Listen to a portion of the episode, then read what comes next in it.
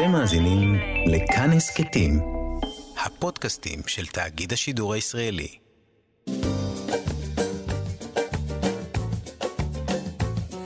שישים החדש, עם איציק יושע. לחיות בגיל השלישי.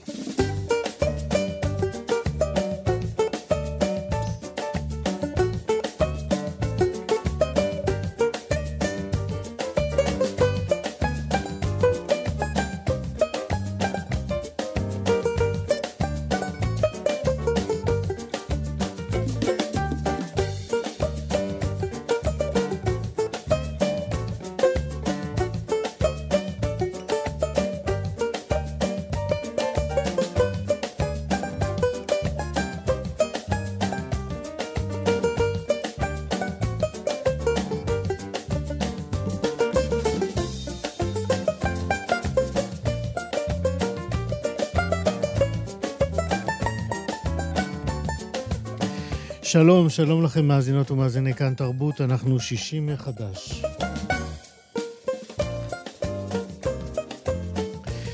עוד מעט אה, נדבר על החיים החדשים של הילדים שצריכים לטפל בהוריהם הזקנים. נדבר על פרויקט משותף של עיריית ירושלים ודואר ישראל, שנועד אה, להגביר את האוריינות הדיגיטלית בקרב עשרות אלפי קשישים בעיר.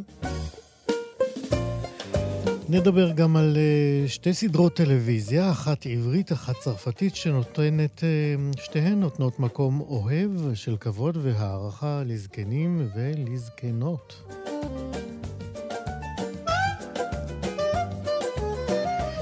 תהיה לנו גם, uh, כמובן, מוסיקה ישראלית ותיקה מראשית הפופ הישראלי, כרגיל וככל שנספיק. בצוות הבוקר, שירי כץ, עורכת משנה, עירה וקסלר בהפקה, מיכאל אולשוונג. הוא טכנאי השידור, אני איציק יושע איתכם עד 12. 60 החדש.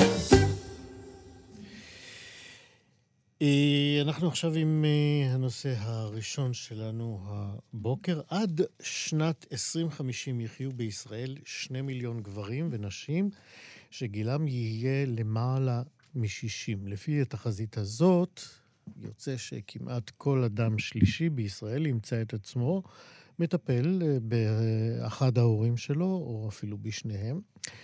הנתונים האלה יכולים להיות אה, חדשות טובות אם נסתכל עליהם רק מהזווית של אה, הצלחת הרפואה להעריך את תוחלת החיים של אנשים, בעיקר במדינות מפותחות. ומכיוון שרובנו, לפחות סטטיסטית, נמצא את עצמנו מטפלים בהורים הזקנים שלנו, כדאי שנבין עוד עד כמה אנחנו הולכים אל ארץ לא נודעת בעצם, ועד כמה אנחנו צריכים להיערך לכך. ולא רק בעניינים הרפואיים ומיצוי זכויות, למשל. מענית אה, שלזינגר היא המנכ"לית והמייסדת של אה, חברת מענית קר, שמספקת מנהל טיפול, care manager, עוד מעט נשמע על זה יותר. אה, היא מספקת את השירות הזה למשפחות שמטפלות בקשישים שלהם. שלום מענית. שלום, שלום. קראתי את הרעיון שלך לרותם אה, שטרקמן בדה-מרקר, ואני בעקבותיו אה, רוצה לשאול אותך עד כמה אנחנו באמת לא מוכנים ליום הזה שבו פתאום ככה אנחנו נעמוד מול אה, הורינו שפתאום יהפכו לסיעודיים, או יזדקקו לטיפול ארוך ושוטף, גם אם הם לא סיעודיים לגמרי. מה אנחנו צריכים לדעת?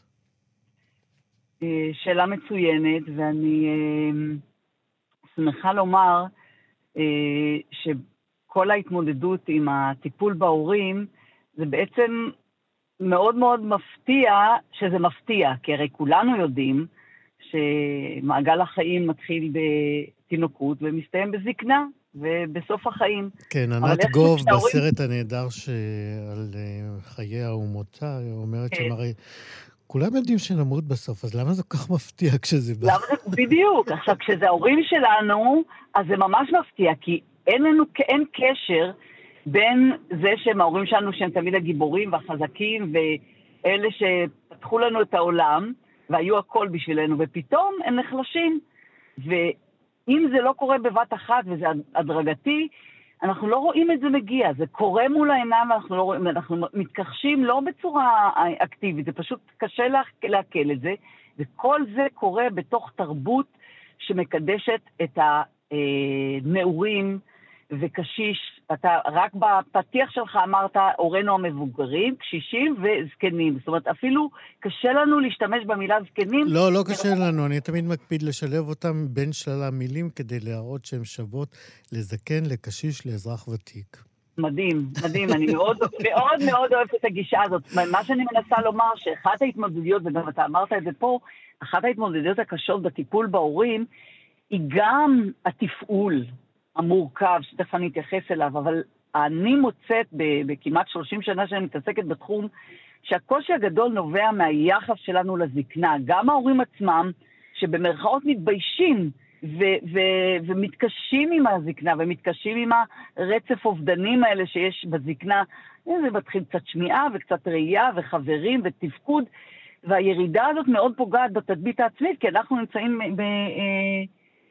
כי אנחנו נמצאים בעידן שבו אנחנו אה, לא מוכנים אה, לקבל את הזקנה כמו שהיא.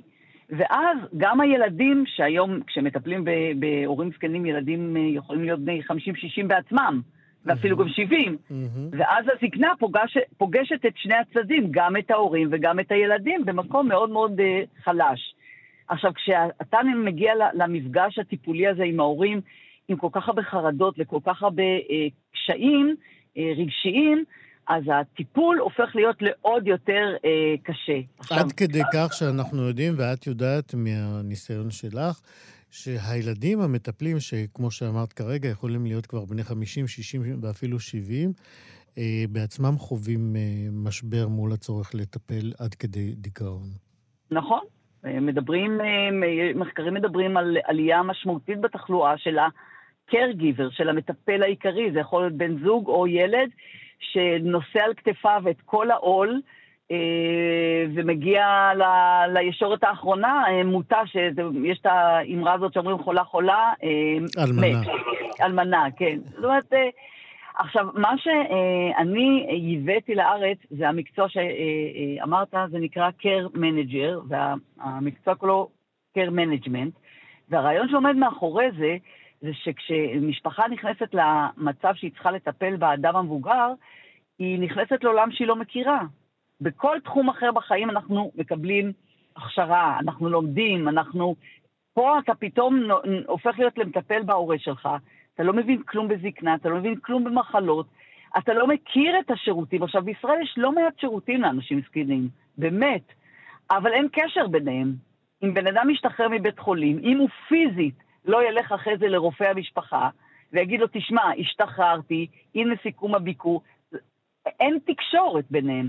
ואם אחרי זה צריך עובד זר, אז הוא קודם צריך לפנות לביטוח לאומי לקבל את החוק סיעוד, ואז הוא צריך לפנות למשרד הפנים לקבל את ההיתר, ואז לתאגיד, כאילו, ואז הבן המסכן הזה מוצא את עצמו באיזשהו מרוץ מטורף, וצריך להתמודד רגשית עם כל מה שכבר דיברנו עליו, עם הקושי הזה של ה... של הירידה ביכולות של ההורים מצד אחד, והרצון העז שלהם לשמור על עצמאות ובצדק. מנהל הטיפול הוא מקצוע שמאפשר למשפחה להמשיך להיות משפחה, ולא אה, לרדת למקומות הכי הכי אה, תפקודיים ויומיומיים שסוחטים מהם את כל הכוחות, ובעצם מפספסים את השליש האחרון עם ההורים בתפעולים במקום to be, להיות איתם. Mm-hmm. להיות איתם, ואני אומרת, אפילו נסיעה לביקור אצל רופא, זה הופך, זה סיוט. אני אומרת, לא, תחשוב ש, שעוד מעט לא יהיה כבר אבא ואימא, זה הזמן שלך להיות איתם. ת, ת, ת, תנצלו את הנסיעה הזאת לשמוע מוזיקה שההורים אוהבים, תדברו ביניכם.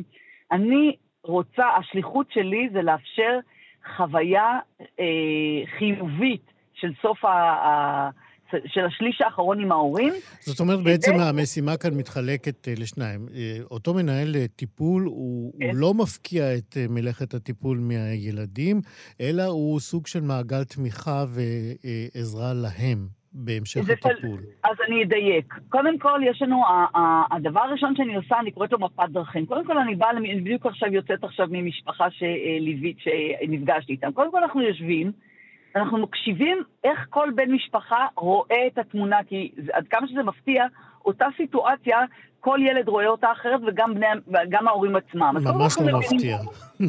לא מפתיע. אז קודם כל מנסים לראות שאנחנו מדברים באותה שפה. ואז אנחנו נותנים להם איזושהי תוכנית טיפול. מה כדאי לעשות, מה לעשות לפני מה, למי לפנות. מנהל הטיפול יש לו ידע מאוד מאוד רחב, והוא בגישה אחת... אני רציתי לשאול, איזה כישורים ואיזה תחומי ידע אה, שולט בהם אותו מנהל אוקיי, טיפול? אז...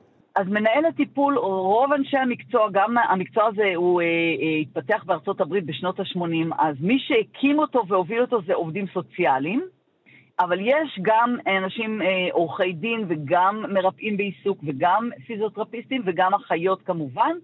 אה, רובם מגיעים אה, עם ניסיון של אה, עיסוק בגיל השלישי, והשילוב בין השניים מאפשר להם לקבל את הידע וכמובן ללוות את המשפחה בהתאם.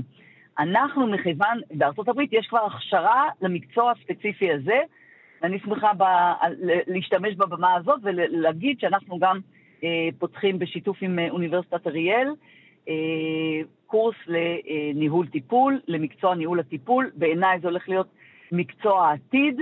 מנהל הטיפול מצטרף למסע של המשפחה וגם מסייע לה במתן המידע, גם במיקוד, גם, ואני מניחה שגם זה לא יבטיח אותך, אבל אחד הדברים הכי קשים במשפחות בטיפול בהורים זה קבלת החלטות. יש mm. אין סוף החלטות שצריך לקבל, והילדים די בודדים בעניין הזה. אז מנהל הטיפול עוזר בסיוע, בעניין הזה. הוא גם הטיפול... לוקח החלטות? אנחנו, לא, אנחנו שמים את ה... אה, מבחינתי, האדם הזקן הוא זה שמחליט על חייו. כמובן. והרבה פעמים, לא, זה, זהו, זה לא, לא כמובן, אתמול דיברנו כאן על האפוטרופסות אה, בכפייה של המדינה לאישה צלולה לגמרי בדעתה. אז אני, אז אני אומרת עוד בלי, אני אומרת לך דווקא מכיוונים טובים, ילדים שבאים ואומרים לי, תעזרי לי להכריח את אימא לקחת מטפלת, אני מפחד שהיא תיפול. זה, זה כל יומיים אני מקבלת טלפון כזה. עכשיו, זה, זה אנשים טובים שרוצים את טובת הוריהם. אבל אם אימא מחליטה שהיא רוצה לאחוז בשביבי העצמאות שלה, עד, עד, עד טיפת הדם האחרונה. זאת זכותה. זאת זכותה, ואנחנו כילדים חייבים לכבד את זה עם המחיר. זאת אומרת, צריך להבין שיכול להיות שיהיה לזה מחיר, יכול להיות שהיא תיפול, אבל זה החיים שלה. וזה אחד הדברים שאנחנו כמנהלי טיפול מסייעים ל, לילדים בתהליך, לעשות את הבלנס הזה, את האיזון בין הרצונות של ההורים להגשים ולהזדקן כרצונם, זו זכותם. כן, תני לי בבקשה, מענית, אה, עוד אה, דוגמאות לאזורי קונפליקט, שבה, או את יודעת, או דילמה, לא, לא בהכרח אה, קונפליקט, שבפניהם עומדים בני המשפחה מול הצורך בטיפול מסוים. תראה, האזורי הדילמות הם קשורים בעיקר לפער בין המצב התפקודי הקוגנטיבי של ההורה והרצונות שלו. כלומר, אנחנו הילדים שמאוד מאוד דואגים להורים שלהם, אה, נרצה שהוא כבר יתחיל ללכת עם הליכון, נרצה שאבא יפסיק לנהוג, אה, נרצה כל מיני דברים כדי לגונן עליהם, ובעצם מבחינתם זה שלילת העצמאות שלהם. והאיזון הדק הזה הוא מאוד מאוד מאוד אה, עדין. אני בדרך כלל ממליצה לבנים, כשהם רואים את זה, ואני גם מבינה, כי גם, אתה יודע, אני אה, אה, לפני חודשיים שקלתי את אמי, מקצועית ככל שיהיה, כשזה היה אימא שלי, זה היה מאוד מאוד מאוד קשה, שהייתה לנו שנה מאוד קשה, ואני מכירה היום את הדילמות האלה טוב על בשרי, גם מנקודת מבט של הילד. למשל, אה, הנושא של הלילות, כן? Mm-hmm. הורים לא רוצים אה, לשים אה, חיתולים בלילה, אה, לא חיתולים, תחתוניות כאלה. מעדיפים לקום לשירותים. הגיוני? הגיוני שבן אדם רוצה, כל עוד הוא יכול לעשות את זה. Mm-hmm. אבל קימה בלילה זה סכנה. כל, כל קימה של אדם שהוא אה, אה, בגיל אה, מת, מתקדם, עם אה, מוגבלות מסוימת, גם אם הוא עצמאי, יש בסכנה, מתעוררים, לא, לא יציבים, קצת מבולבלים, לוקחים כדורי שינה, יש קצת פחות אה, אה, מיקוד. זה מקום לנפילות. עכשיו, אבל זאת הבחירה של ההורה המבוגר. העולם המקצועי מאוד מאוד התפתח, אבל רוב, האנש, רוב הנותני השירותים מתייחסים במידה מסוימת בפטרונות אה, לקשיש. כשאתה בא לרופא, אז הרופא יש לו, גם עובדתית, יש לו מעט זמן לפציינטים. יש לו את העשר דקות, והוא צריך בעשר דקות לעשות את האבחון, לתת המלצות ולשלוח אותו לדרכו. ואדם המבוגר רוצה שיקשיבו לו, ורוצה להגיד מה דעתו, ורוצה להחליט מה הוא יעשה. לא הרופא יחליט עליו, וגם לא הבן שלו יחליט עליו. כן. זאת אומרת שלמנהל הטיפול הזה יש אה, אה, עוד אה, תפקיד, אה, מעין מתווך, מעין אה, מגשר, נכון. מעין מפשר בין העמדות השונות בתוך ה- המשפחה, כאשר בעצם הסמכות המקצועית שלו, או הידע שהוא מביא, הם אה, מסייעים ב- בפתרון אותן דילמות או, או נכון, אני. אני, אני, אני, מהניסיון, שלא לדבר על זה, שחלק גדול מה, מהלקוחות שלנו הם לקוחות שהילדים שלהם חיים בחו"ל. כן, שזה סיפור אחר לגמרי. כי אז אה, המעמסה או הנטל על אה, מנהל הטיפול הוא, הוא משמעותי יותר. נכון, וגם ניהול הטיפול התפתח אה, באטמוספירה שיש יותר ויותר שירותים, וגם עלייה גדולה מאוד בטכנולוגיה, וכל כל מיני אה, אה, דברים שמקטינים את היכולת של הקשיש לשלוט בחייו. כן. הוא חייב להיעזר בגורם נוסף. עכשיו, אני גם רוצה לומר עוד דבר. אנחנו צריכים לסיים, אז זה אה, יהיה אוי, לפני. האחרון. כן. עוד מילה אחת לגבי כן. הילדים המטפלים. להיות ילד מטפל זה מורכבות נפשית מאוד מאוד גדולה. מהמם. ואני מנסה בתפקיד של, של מנהל הטיפול לסייע לילדים להיות במקום הבריא. כי זה מסע ארוך, זה לא שנה-שנתיים, זה יכול להיות לפעמים שנים. מרתון. ו- כן, כן, זה מר... בדיוק, זה מרתון וזה לא ריצת 90 מטר, ולכן צריך לשמור כוחות. והילדים המטפלים, יש להם חיים שלמים משל עצמם. ולמצוא את האיזון הזה, זה המתכון ליהנות מההורים בתקופה האחרונה של החיים. כי זה... ואחת, כן, ואחת הדרכים שהתייחסת אליה, אבל אנחנו לא נוכל להרחיב, זה באמת אה, לנסות אה, למצוא בזמן הזה ש, שנמצאים ביחד, שהוא כאילו זמן של טיפול, אלא למצוא רגעים שהם ממש. יכולים להחזיר אותנו אל ימים טובים יותר, אל זיכרונות נעימים, וזה הזיכרונות שנשארים. אלבומים וכולי. נכון. אבל אנחנו אה, נשמור את זה לשיחה אחרת, נוספת, מתישהו. אה, שאלה ממש אחרונה לסיום, השירות הזה הוא בעצם לעשירים בלבד, לא? תראה, השירות הזה הוא שירות פרטי. אה, זה לא שירות שכרגע אה, יש עליו אה, ביטוח, איזשהו מימוש דרך חברות ביטוח. גם בארצות הברית הוא התחיל באופן פרטי, ועם השנים יש היום ביטוחים שמכניסים את זה.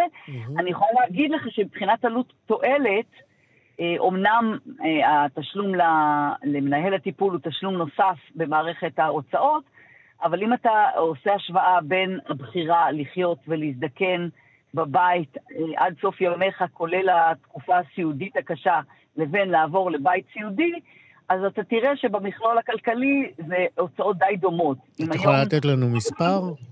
תראה, אם, אם היום להיות אה, אה, בבית סיעודי, אה, אה, במוסד סיעודי זה נע בין אה, 17 ל-22 אלף שקל, אז בבית אה, עובד, אה, מנהל טיפול זה יכול לנוע בין 3,000 ל-5,000 שקל לחודש, ודרך אגב, זה לא חייב להיות לכל התקופה, זה בדרך כלל יכול להיות שלושה חודשים, חצי שנה, עד שמיישרים קו, מגיעים לאיזשהו איזון, ואז אפשר להמשיך הלאה. ולהפסיק ולחזור גם. כן. והעניין הוא להגיע לאיזשהו אה, סטטוס קוו של איזושהי כן. יציבות יפה. וחיים נורמליים. מענית שלזינגר על care manager, מנהל טיפול. תודה רבה שדיברת איתנו. תודה לכם, ושנה טובה לכל המבוגרים והילדים שמטפלים בהם ולכל מי שהקשיב לי, ותודה בהחלט, לכם. ושנה חדשה גם לתלמידים מחר בבוקר, והשיר הבא הוא תרומתנו.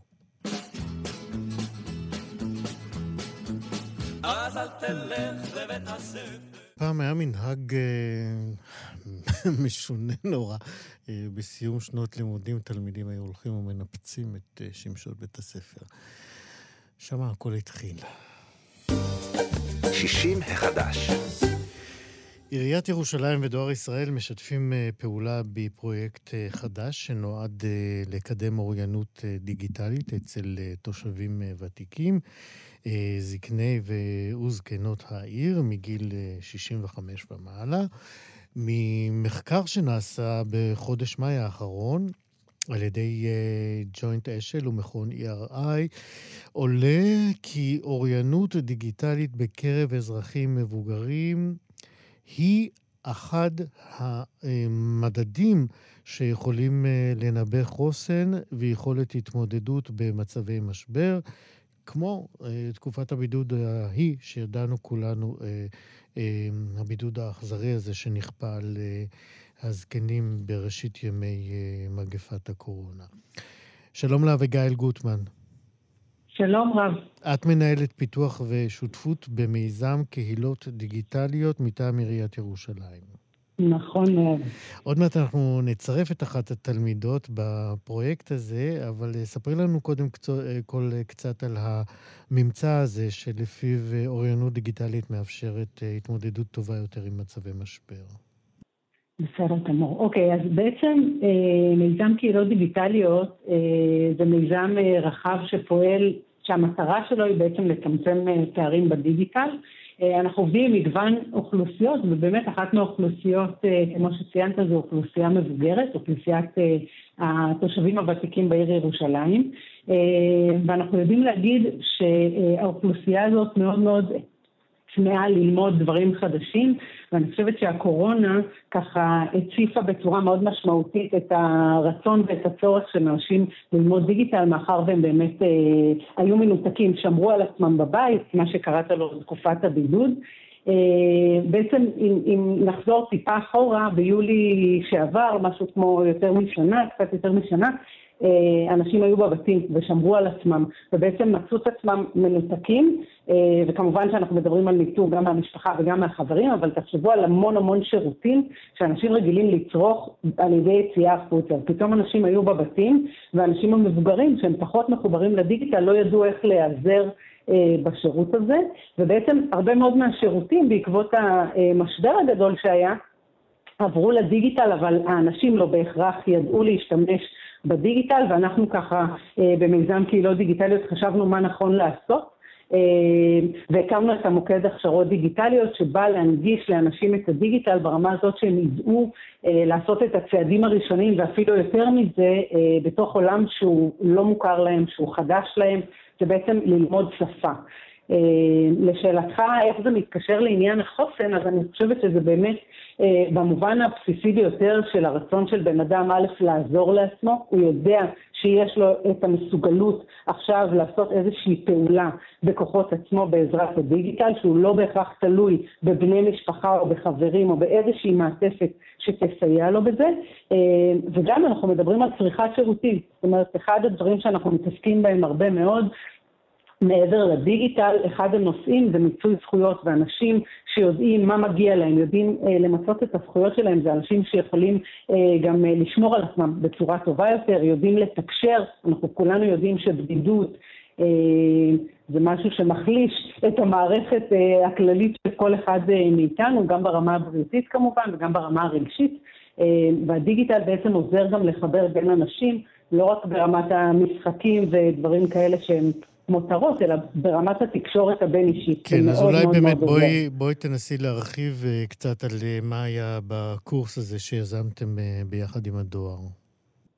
אוקיי, אז אני, שנייה לפני הדואר, אני רגע רוצה לספר באופן כן. כללי. המיזם שלנו הוא עסוק בצמצום פערים בדיגיטל, ואחד הדברים שעשינו זה הקמת המוקד הזה, מוקד ההכשרות הדיגיטליות, שבן אדם פשוט צריך לחייג, כוכבית 6634, עומד בצד השני אה, איש מקצוע שמתמחה בהנגשת דיגיטל לבני הגיל השלישי, כי יכולת ההבנה, התהליך שצריך לעשות זה משהו קצת שונה מאנשים צעירים שזה בא להם בצורה קצת יותר אינטואיטיבית, והחיבור ב, אה, של הבן אדם לצרכים שלו. זאת אומרת, בן אדם בא ואומר, אני הייתי רוצה ללמוד איזשהו נושא, הנושאים הם מאוד מאוד יישומיים, דברים שסביר להניח שאתה ואני עושים ככה אה, חצי מתוך שינה, יש אנשים שלא מכירים את זה, ואז הבן אדם עובר הדרכות אישיות שמותאמות לו. את נורא חמודה שאת מייחסת לי כאלה יכולות.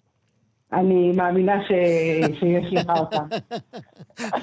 אבל בעצם בן אדם לומד בקצב שלו. אתה גם מוזמן ליצור איתנו כמובן קשר. אה, בן אדם לומד בקצב שלו ובתכנים שמעניינים אותו ושרלוונטיים. אז המוקד הכשרות דיגיטליות בעצם נותן מענה ברמה האישית, אה, על פי הקצב שהבן אדם רוצה ויכול להתקדם בו, על פי התכנים שהוא מעוניין ללמוד אותם בדיגיטל, אה, אבל זה, זה לא נגמר בזה. אנחנו יודעים שאנשים מבוגרים, כמו כולנו, תהליך הלמידה מצריך גם למידה וגם הטמעה וגם יכולת uh, וזמן ליישם את הדברים, ומשם בעצם אנחנו מתקדמים איתו לתהליך שהוא יכול uh, ללמוד ללכת, אנחנו עושים איתו את הצעדים הראשונים בעולם הדיגיטל, ולאחר מכן הוא יכול בעצם uh, להתחבר לכל מיני שיעורים, וובינארים שאנחנו עושים. Uh, בנינו מערך של משהו כמו 30 נושאים יישומיים שבן אדם יכול uh, uh, להתחבר וללמוד ביחד איתנו, הוא יכול להתחבר אלינו גם ברמה של תמיכה טכנית, הוא יכול גם לעבוד, לעשות איתנו איזה שהם קורסים תהליכיים קצת יותר מעמיקים. זאת אומרת שאנחנו אה, מאמינים שברגע שאנחנו רוצים לתת כלים ומיומנויות לאנשים מבוגרים, אנחנו צריכים לעשות איזשהו תהליך שהוא לא רק נגמר במענה אה, נקודתי, אלא משהו טיפה יותר אה, רחב. אוקיי. Okay. כמה הצטרפו לקורס שלכם?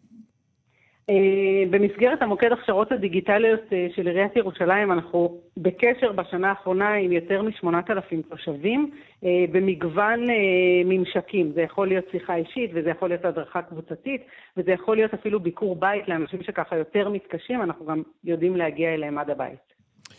אז בואי באמת בשלב הזה נצרף את רחל וולף, שהיא ירושלמית בת 71, שהשתתפה בסדנה הזאת. שלום רחל. שלום וברכה. מה שלומך? ברוך השם, אני רק רציתי אה, להשתתף בצערה של משפחת שמואלי על אה, נפילתו של הבן. אכן, כולנו משתתפים. ספרי לנו כן. קצת על הקורס אה, שהשתתפת בו. אה... קודם כל, הקורס הזה הוא מאוד, הוא מאוד מעניין היה, כי היו לי כמה צפ... אני השתמשתי במחשב, ואני קניתי, מאז תחילת הקורונה אני קניתי דרך האינטרנט, ואם הצלחתי להיכנס לקופת חולים, אז יכולתי גם זה להיכנס. זאת אומרת, השימוש אבל... במחשב לא היה חדש לך. הוא לא היה זר, אבל שוב, אני לא נולדתי עם זה. ו- אבל... לא אחד מאיתנו. אבל, אבל במסגרת, לפני הקורונה, אני עברתי קורס גניאולוגיה ביד ושם. ובמסגרת הקורס הזה נכנס, אני נכנסת לכל מיני אתרים אה, כדי לחפש אה, את הדורות הקודמים שלי. Mm-hmm. וזה המון המון אה, אה, עבודה, עבודה מאוד אה, איטית, אבל אה, היא מאוד מעניינת. ואנחנו, אני מגלה הרבה מאוד דברים חדשים על המשפחה שלא ידעתי. חוץ מזה, יש לנו קבוצה של אה, אה, שבעה אנשים שעברנו את הקורס, כולנו בגיל... אה, בגיל מעל 60 ו-70, אה, ואנחנו אה, נפגשים פעם בשבוע לזום ועוזרים אחד לשני. ובכלל, כל הנושא של הזום התחיל בקורונה. כמובן. אני, עד, אני עדיין לא יודעת הרבה דברים, אז למשל, אה, התקשר, התקשר אליי בהתחלה חן ועכשיו רחל, שלימדו אותי בהתחלה, בהתחלה דיבר, דיברנו על זה שאני לא יודעת איך אה, לעשות שיתוף בזום, או כל מיני דברים כאלה קטנים, כמו למשל אה, אה, להעתיק דבר, אה, במסגרת אותה עבודה שלי, שאני מנסה להוציא כל מיני מידעים מכל מיני אה, אתרים, אני, אני נשארתי כאילו תקועה במקום שאני לא יודעת איך אה, להעביר את המסמכים למסמך שלי. כל מיני דברים כאלה טכניים שאני הרגשתי חסרת אונים. ועל זה באמת גם חן וגם עכשיו רחל הם, הם עונים ל, ל, ל, לצרכים שלי, וזה פשוט נהדר. פנטסטי. אני... אה, אני, לפני שאני אפרד משתיכן, אני, אני רוצה לשאול אותך באמת, מה, מה האפליקציה הכי מדליקה שלמדת אה, להכיר ב, במהלך החודשים האלה בקורס ואחריו? אפליקציה. טוב, השמות האלה, אתה יודע, לא כל כך טובים. יישומון יותר טוב? יישומון, כן. אני למשל עכשיו, אה, במסגרת השיעור האחרון עם רחל למשל, עכשיו היא, היא ראתה, עשיתי שיתוף למסך שלי, והיא ראתה שהמסך שלי מלא כל מיני אה, אה, יישומונים כאלה שהם, שמפוזרים, עכשיו למשל, למדתי לעשות יותר תיקיות, לסדר אותן, לארגן mm-hmm. אותן, כל הארגונים האלה, אני באמת, אה, וזה מסדר את הראש, בסופו של דבר. יפה, יפה. אביגיל, את שומעת? אביגיל גוטמן, בוודאי. הצליח לכם מאוד. עם רחל וולף.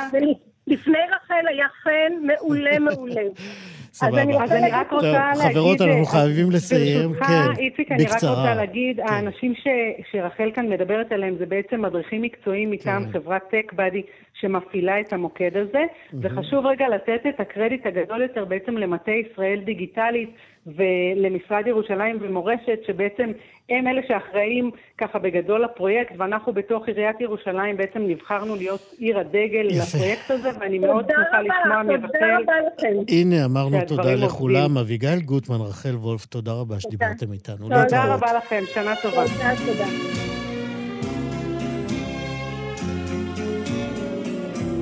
אמא קטנה,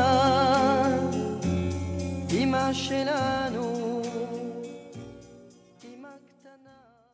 אז איש אחד אה, בן 90 אה, לפחות, הוא חי אה, לבד כבר 30 שנה מאז שאשתו נפטרה, ויום אחד אישה זקנה עוברת לגור בדירה שממול, זאת אישה יותר צעירה ממנו, בת 70, 75, משהו כזה, ממש יותר צעירה מאיתנו, אלה הדוברות שמה, והיא מוצאת חן בעיני הזקן, והוא עוקב אחריה דרך החלון, ויום אחד היא... יוצאת מביתה בדרכה אל השוק, וכך הלאה וכך הלאה. ממשיך הסיפור שמספרות הזקנות הצרפתיות האלה שאנחנו שומעים ברקע. נספר לכם שזהו קטע מתוך uh, סדרת uh, סרטונים קצרים שנקראת דקה זקנה, למיניוט ויי, אני מקווה שאני uh, הוגה את זה נכון. Um, מדובר בסדרה שמשודרת בערוץ ארטה הצרפתי. בכל סרטון כזה יש uh, קבוצת נשים זקנות שמספרות על חייהן, על סביבותיהן, על חוויות שממלאות את היום-יום שלהן. והכל ערוך בקצב מהיר מאוד. כל הפרק הזה הוא, הוא דקה וחצי בערך, טיפה יותר אולי לפעמים. אני חייב לומר, כולן נראות הם, אה, נהדרות, הן אה, מטופחות וקולחות ומעניינות ומצחיקות, ו, ו, ו, ונראה שדווקא שהיותן נשים זקנות הוא היתרון הגדול מאוד במונולוגים האלה. שירי כץ, אה, עורכת המשנה שלנו, ראתה את הסדרה הזאת והיא ככה טעתה, האם התרבות הצרפתית בעצם נותנת מקום מכבד יותר לנשים הזקנות, וציינה ש, שכוכבות צרפתיות כמו קטרין דנב, שחוזרות למסך במלוא נשיותן המבוגרת, אז משהו שנראה אולי פחות בקולנוע האמריקני. כך שירי ראתה את ההבדל הזה. אז uh, החלטנו באמת uh, לעשות שיחה גם על זה, uh, ועל התרבות הצרפתית ועל המקום שהיא נותנת uh, לנשים זקנות, ולכן ביקשנו לדבר עם מי שמכיר את התרבות הזאת היטב, וגם את האמריקנית מצד אחר. ביקשנו לדבר עם uh, דניאל שק, שהיה בין שלל תפקידיו הדיפלומטיים המכובדים, שגריר ישראל בצרפת ובמונקו, צריך לומר, וגם דובר משרד החוץ. שלום, דניאל שק. שלום וברכה, בוקר טוב. בוקר טוב, תודה שאתה מצטרף אלינו. אז תגיד, האם uh, באמת הנשים uh, הזקנות מקבלות מקום uh, ראוי יותר, ייצוג אוהב יותר באומנות ובתרבות הצרפתית בהשוואה לאמריקנית? היית גם קונסול בסן פרנסיסקו, אז אתה מכיר את שתי התרבויות. כן. כן. כן. אתה יודע, בכל מקרה, גם אם אתה אה, לא יצאת מתל אביב אף פעם בתור אה, צרכני תרבות, בעיקר תרבות קולנועית, אתה יכול להבחין בהבדל הזה גם, כ, גם כצופה, שזה די נדיר למצוא אה, כוכבות אמריקאיות שעברו את גיל ה-60, וזה יותר מקובל בצרפת. ואין ויכוח על זה. אני חושב שבעולם של היצירה התרבותית ושל המשחק באופן ספציפי, אבל גם באופן... אה, רחב יותר בעולם האינטלקטואלי הצרפתי, אה, של סופרות, אה, הוגות דעה וכולי, הגיל הוא לא מחסום. הגיל הוא באמת לא מחסום. הזכרתם את קטרין דנב שמתקרבת ל-80 ועדיין מופיעה בשחקים, בסרטים בתפקידים ראשיים. יש מקרה דומה של סימון סיניורי ששיחקה עד, עד גיל מאוד מבוגר. וגם אה, דור קצת מתחת, כמו, אני יודע, פאני ארדון, אה, או אה, בנות הדור שלה, שהן כבר מעל 60, גם הן, אני חושב, לא סובלות מחוסר תעסוקה, ויש תחושה שכותבים צרפתים, במאים ותסריטאים, בשמחה כותבים תפקידים סביב הכוכבות האלה. למה אתה מייחס את זה? זאת אומרת, האם הגישה הזאת שמאפשרת או פותחת בכלל את הדלת הרעיונית אה, לכתוב תפקידים לנשים זקנות, על מה היא נשענת ביום-יום הצרפתי? או, אז פה אני חייב לומר שהשיחה עם שירי כץ אתמול אה, עוררה בי סקרנות, כי זה לא דבר ש... כאילו איזה יחס מכבד לדור הזקן, לדור המבוגר, זה לא משהו שמאוד בולט אה, למישהו כמוני שחי בצרפת הרבה מאוד שנים. אני לא חושב שזה חלק מה, אה, מה, מהתרבות או מהציוויליזציה הצרפתית בצורה אה, בולטת. ואז פה אני אוסיף את האבל הגדול למשפט המעט ארוך שפתח את דבריי, ונזכרתי בקיץ טראומטי שעבר על צרפת ב-2003. ב-2003 פקד את צרפת אה, גל חום קיצוני אה, שנמשך, אה, שנמשך שבועות ספורים. הצרפתים היו בשיא עונת החופשות, המשפחות נסעו לנפוש בחוף הים וכולי. והשאירו מאחוריהם הרבה זקנים. כן. כן, הרבה זקנים, ורק. במבט לאחור הסתבר שלא פחות מ-19 אלף בני אדם, חלק הארי שלהם אה, זקנים, אה, מצאו את מותם. וזה אה, ניער את החברה הצרפתית לגבי היחס לזקנים, והעלה שיח על בדידות, על הקשרים הבין-דוריים, על העובדה שבהרבה מאוד משפחות יוצאים ידי חובה בשיחת טלפון פעם בחודש בין, בין אה, משפחות מבין הורים מבוגרים, אה, וכך שזה אמביוולנטי. זה, זה נורא יפה לכבד את סימון סיניורי ואת קטרין דונר והקרובות והמקסימות ולנסות להעריך את הקריירה שלהן אה, כמה שרק ניתן, אבל בחיי היום-יום זה לא בהכרח בא לידי ביטוי. אם הספקת לצפות בכמה מהסרטונים האלה של למינות ויי, אני הוגה את זה נכון אגב? כן, כן, בהחלט. אה, דקה זקנה. אה, ממה התרשמת במיוחד אה, מאותן זקנות שנבחרו לסרטונים שראית? קודם כל, אני חייב להודות לכם, כי אני לא הכרתי את הסדרה הזאת, וזה פשוט היסטרי. זה מצחיק בצורה בלתי רגילה. זה אגב לא מדויק לומר שזה סיפורים בחייהן. זה לא סיפורים, הן מספרות בדיחות. הן פשוט עושות סוג של סטנדאפ, בדיחות של, הרבה, הרבה פעמים בדיחות גסות על, על סקס ו, ועל, ועל אה, אה, אה, כל מיני דברים שלא, לא, בוא נגיד, לא מתחברים באופן טבעי. לנשים זקנות. גם המושגים של, אנשי, של, של נשים זקנות. הן שרנטיות בצורה בלתי רגילה, אני חושב אגב שזה שחקניות. לא בהכרח. לא בהכרח, יכול להיות שחלק כן וחלק לא.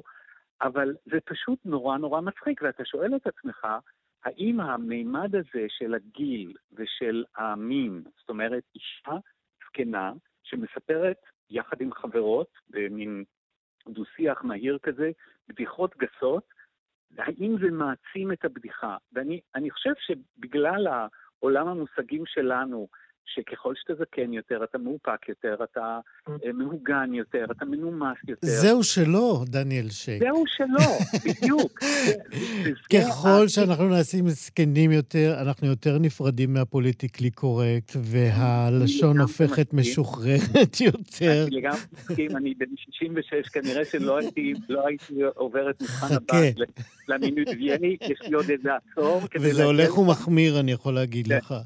כן, אבל באמת נורא נורא מצחיק, והן, אה, עובדה, הסתבר לי שזה כבר שבע או שמונה עונות, תמיד בקיץ, ופה אני צריך להוסיף עוד כוכבים. לסיום? התקשורת הצרפתית כולה, מלמונד ועד האחרון הצהובונים, הכל קליל יותר, הכל נחמד יותר, משתדלים להימנע מחדשות רעות, בהנחה שאין נסיגה מאפגניסטן שמקלקלת את מצב הרוח, כן. ולכן הסדרה הזאת מופיעה רק בקיץ, בחודש יולי. אין כמו המרענן הקיץ של. נשים זקנות. דניאל שק, היה כיף לדבר איתך, תודה רבה. תודה גם לך. להתראות. להתראות. 60 החדש. עד מאה כעשרים. עד מאה כעשרים. אה, זהו שם של אה, סדרה דוקומנטרית אה, חדשה, שבמרכזה עומדים בני הגיל השלישי, אנשים שבהמשך למה שדיברנו עכשיו, מזווית אחרת לגמרי, אנשים שמספרים את סיפוריהם האישיים. חלקם של הסיפורים האלה נטועים ממש עמוק בהיסטוריה של מדינת ישראל. בסדרה הזאת אותם גברים ונשים זקנים מספרים ב- בגילוי לב, חייבים לומר, על, אה, אה, על תושייה, על אה, מעשים הירואיים, על אה, תרומה שלהם לחברה ולמדינה, ועוד כהנה סיפורים שמשתלבים בביוגרפיות שלהם. הרעיון הזה וההגשמה שלו עלה במהלך השנה האחרונה, והסדרה הזאת צולמה בבתים של רשת הדיור המוגן עד 120. מפיקת הסדרה היא עירית אה, אמבר, שהיא, מי שלא מכיר, אה, אחת מאושיות, אפשר לומר, תעשיית הטלוויזיה בישראל, עוד אה, מימיה כמפיקה בטלוויזיה הישראלית, שנקראה אז בערוץ הראשון. היא ניהלה ערוצים בכירים כמפיקה ראשית, ועד היום היא שותפה בחברת הפקה. הסדרה הזאת, עד מאה כ-20, משודרת החל מלפני יומיים בערוץ הוט סיניור, ואני שמח לומר שלום לעירית אמבר. שלום איציק, מה שלומך? נהדר. קודם כל ברכות על הרעיון הנהדר הזה, שבא ככה לתת קול. הרעיון הוא לא של... הרעיון הוא של רשת אה, הדיור עד 120, הם פנו אלינו, אני נותן לך ברכות, תעבירי אותם הלאה. ביחד ייצרנו את הסדרה, אה, ואני רוצה רק לתקן אותך שזה לא רק הגיל השלישי, יש שם הרבה אנשים מהגיל הרביעי. אנחנו ראיינו אנשים... שנעשה דיון אה, עכשיו על מה זה גיל שלישי ומה זה רביעי? בוא תראה, נגיד שכולנו זקנים חמודים. אני קוראת לזה הגיל החופשי, אנחנו חופשיים, אנחנו עושים מה שאנחנו רוצים, אה, אנחנו חיים את החיים הטובים. אוקיי. מי שיכול, כמובן. כמובן. יפה. אז בואי, בואי, בזמן שיש לנו, בואי נדבר על הסדרה. איך, איך בחרתם את המועמדים, את אלה שבסוף אה, התראינו? אה, אנחנו ריכזנו רשימות אה, מבין שלושת הבתים של רשת הדיור של עד 120, יש להם אה, שלושה בתים בתל אביב, בראשון ובהוד השרון. ראיינו אישית כל אחד מהאנשים שהם המליצו, חלקם לא התאימו, ואלה שהתאימו, ראיינו אותם. אה, ישבנו איתם על כל סיפור, ושם, כבר בנקודה הזאת, התאהבתי בפרויקט הזה. שם בנקודה הזאת התאהבתי בסיפורים שלהם, בכוח שלהם, בנחישות שלהם ובעוצמה שלהם. וכל הדבר הזה עוד יותר התעצם כשפגשתי אותם, וציל... כשפגשנו אותם בימי הצילום, כי אז יצא מהם משהו מאוד מאוד אותנטי. מאוד אותנטי, מאוד חזק, הם דור אחר, הם דור אחר מאיתנו. תסבירי, נכתב- במה זה בא לידי ביטוי? תני לי דוגמה לסיפור שפגשת אותו בשלב התחקיר, ואחרי זה הגעתם לצילומים, והוא קיבל עוד כוח. אני אספר לך, יש אישה בשם רות שמיר. זה, זו אישה שהקדימה את זמנה. בעיניי היום היא הייתה יכולה להיות דוברת של כל, של אה, ארגוני נשים. ואני אספר לך בקצרה. היא, היא יצאה עם המשפחה שלה ב-1947 מרומניה לישראל. עכשיו, הם לא עלו על מטוס ונחתו בארץ, הם עברו דרך מחנות עקורים, הם הלכו הרבה מאוד ברגל. היא הייתה שייכת לקבוצה של 120 אנשים שחצו את האלפים. באחד השלבים היא מספרת לי שאישה כבדת משקל פנתה לאימא שלה ואמרה לה, תראי, אני לא עומדת בקצב, אני לא מצליחה ללכת עם כולם, את יכולה אולי בבקשה לעזור לי? אז האימא ורות, זאת הבת, אה, ליוו את האישה, הם הלכו לאיבוד אה, שבועיים באלפים. הם פשוט הלכו, הם, הקבוצה נעלמה והם נשארו לבד באלפים, אה, אכלו שלג, הגיעו בסוף לאיטליה, עלו לארץ, אבל הסיפור האמיתי שאותי פשוט האישה הזאת ריתקה, והיא אישה בת 84, היא הגיעה לארץ, ההורים שלה הסיעו אותה, היא הייתה בת 17. אחרי שנתיים וחצי, וכשכבר הייתה לה בת, היא החליטה להתגרש. אה, היא הייתה מפרנסת יחידה, בעלה לא עבד, והיא החליטה לעזוב אותו. וכשהיא החליטה ללכת, היא עזבה אותו, אז היא באה להורים שלה. והיא אמרה להם, אה, אני רוצה לעזוב אותו, אני רוצה להתגרש. אז האימא שלה אמרה לה, אני לא רוצה אותך, את שייכת לו. אז היא אמרה, אני שייכת לו? אני רכוש שלו? הוא שילם בעבורי? אני אדם חופשי, אני לא זקוקה לאף אחד, ואני אפרנס את ביתי ואת עצמי. אני, והיא אומרת לי, זה היה המוטו שלי בחיים, וזה המסר שהיא רוצה למסור הלאה. ואחרי זה היא התחתנה ב- ב- באהבה גדולה ונולדו לה עוד שני בנים, אבל בעיניי הסיפור הזה, יש לו כל כך הרבה ערך מעבר להרבה דברים, כי בוא נחשוב, היא הקדימה את זמנה. לגמרי, אישה מדהימה, כן. אומץ וכוח, ואני לא מספרת לך על כל האחרים, באמת, אנחנו, אני פגשתי שם דמויות, אישה שנשואה 70 שנה, והיא מספרת שבעלה אומר לה כל יום שהוא אוהב אותה, והוא כל יום בן 95, עוד יוצא לעבודה, איציק, הוא יוצא לעבודה בבורסת יהלומים. איזה חמוד. ואישה שאיבדה את הבת שלה, ושני הילדים שלה חזרו בתשובה, והיא מספרת, אני אופטימית, ניסיתי לחזור בתשובה, לא הצלחתי בשבילם, ואני קמה כל בוקר ואני הולכת לים ואני עושה יוגה. זה כולם אנשים מעל גיל 80, ויש שם סיפורים שגם שייכים ל- ל- ל- למדינת ישראל, על אליעזר בן עמי, שהוא זה שיצר בתוך תפוז את הרימון שמשה ברזני ומאיר פיינשטיין התפוצצו איתו. אה, הרשימה... לא, לא כולם מכירים את הסיפורים, את יכולה להרחיב עליו, זה, זה חשוב. על הסיפור של אליעזר בן עמי, כן. אליעזר בן עמי היה חבר לח"י. הוא אגב בן 98 צלול, שהלוואי איציק ואתה ואני נהיה צלולים ככה. אוקיי. צלול וברור. אה, הוא היה חבר לח"י, הוא נכלא בכלא ירושלים, והיו שם אנשים שנידונו לתלויה, משה ברזני ומאיר פיינשטיין, ואז הוא אמר, למה שהם ילכו כצאן לטבח? בוא נייצר להם חומר נפץ כדי שהם אה, יזרקו את החומר נפץ על התליין ועל האנגלים. מה שקרה ושינה את דעתם היה שהגיע הרב, הגיע הרב, שאמר להם, אני אלווה אתכם עד לעמוד התלייה, כי אני רוצה שרגע לפני שתמותו, תראו אה, פרצוף יהודי ולא פרצוף של גוי. עכשיו, הוא ייצר את, ה, את הרימונים בתוך תפוזים. הוא עשה שם, באמת, זה היה דבר יוצא דופן איך הוא ייצר אותם, והוא שלח להם אותם, הוא שלח להם אותם. וכשהם קיבלו את הרימונים, והם הבינו שהרב הולך ללוות אותם, הם קיבלו החלטה אמיצה שאין כמותה בתולדות המדינה, ושמו את שני הרימונים ביניהם והתפוצצו. מדהים. ואת הרימונים הוא יצר, והוא באמת... ואת כל זה הוא מספר, ב... את כל זה הוא מספר בריאיון באחד uh, מפרקי. הסדרה הזאת. מספר בצלילות ובבהירות של איש בן 98, זה לא יאומן. באמת לא יאומן. מדהים. כמה פרקים כאלה, כמה סיפורים כאלה צילמתם? צילמנו 36 פרקים, וחלקם, אפילו יהיו קצת יותר, כי חלקם, אתה לא מספיק בחמש דקות לספר סיפור, ולאנשים יש סיפורים כפולים.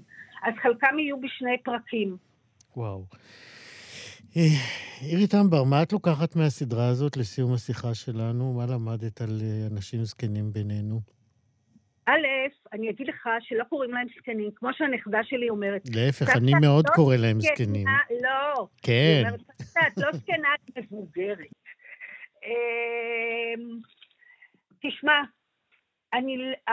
האנשים המבוגרים האלה, זה לא שהם נאחזים בחיים. הם מצאו להם, במיוחד שהם באו עכשיו לדיור של עד 120, הם מצאו להם אלטרנטיבות לחיות. הם מפסלים, הם מציירים, הם חיים טוב. הבנתי. למדת שיש משמעות, ואנחנו שמחים כי זה מה שאנחנו חושבים שגם כמוך. עירית אמבר, כיף לדבר איתך, תודה על הסדרה הזאת, תודה שדיברת איתנו, להתראות. תודה. להתראות. ביי ביי. זהו, כאן סיימנו את שישי מחדש להיום. תודה רבה מאוד לצוות שירי כץ, עורכת המשנה. עירה וקסלר בהפקה, מיכאל אולשוונג, טכנאי השידור, אני איציק יושע, נתראה כאן שוב ביום ראשון. להתראות.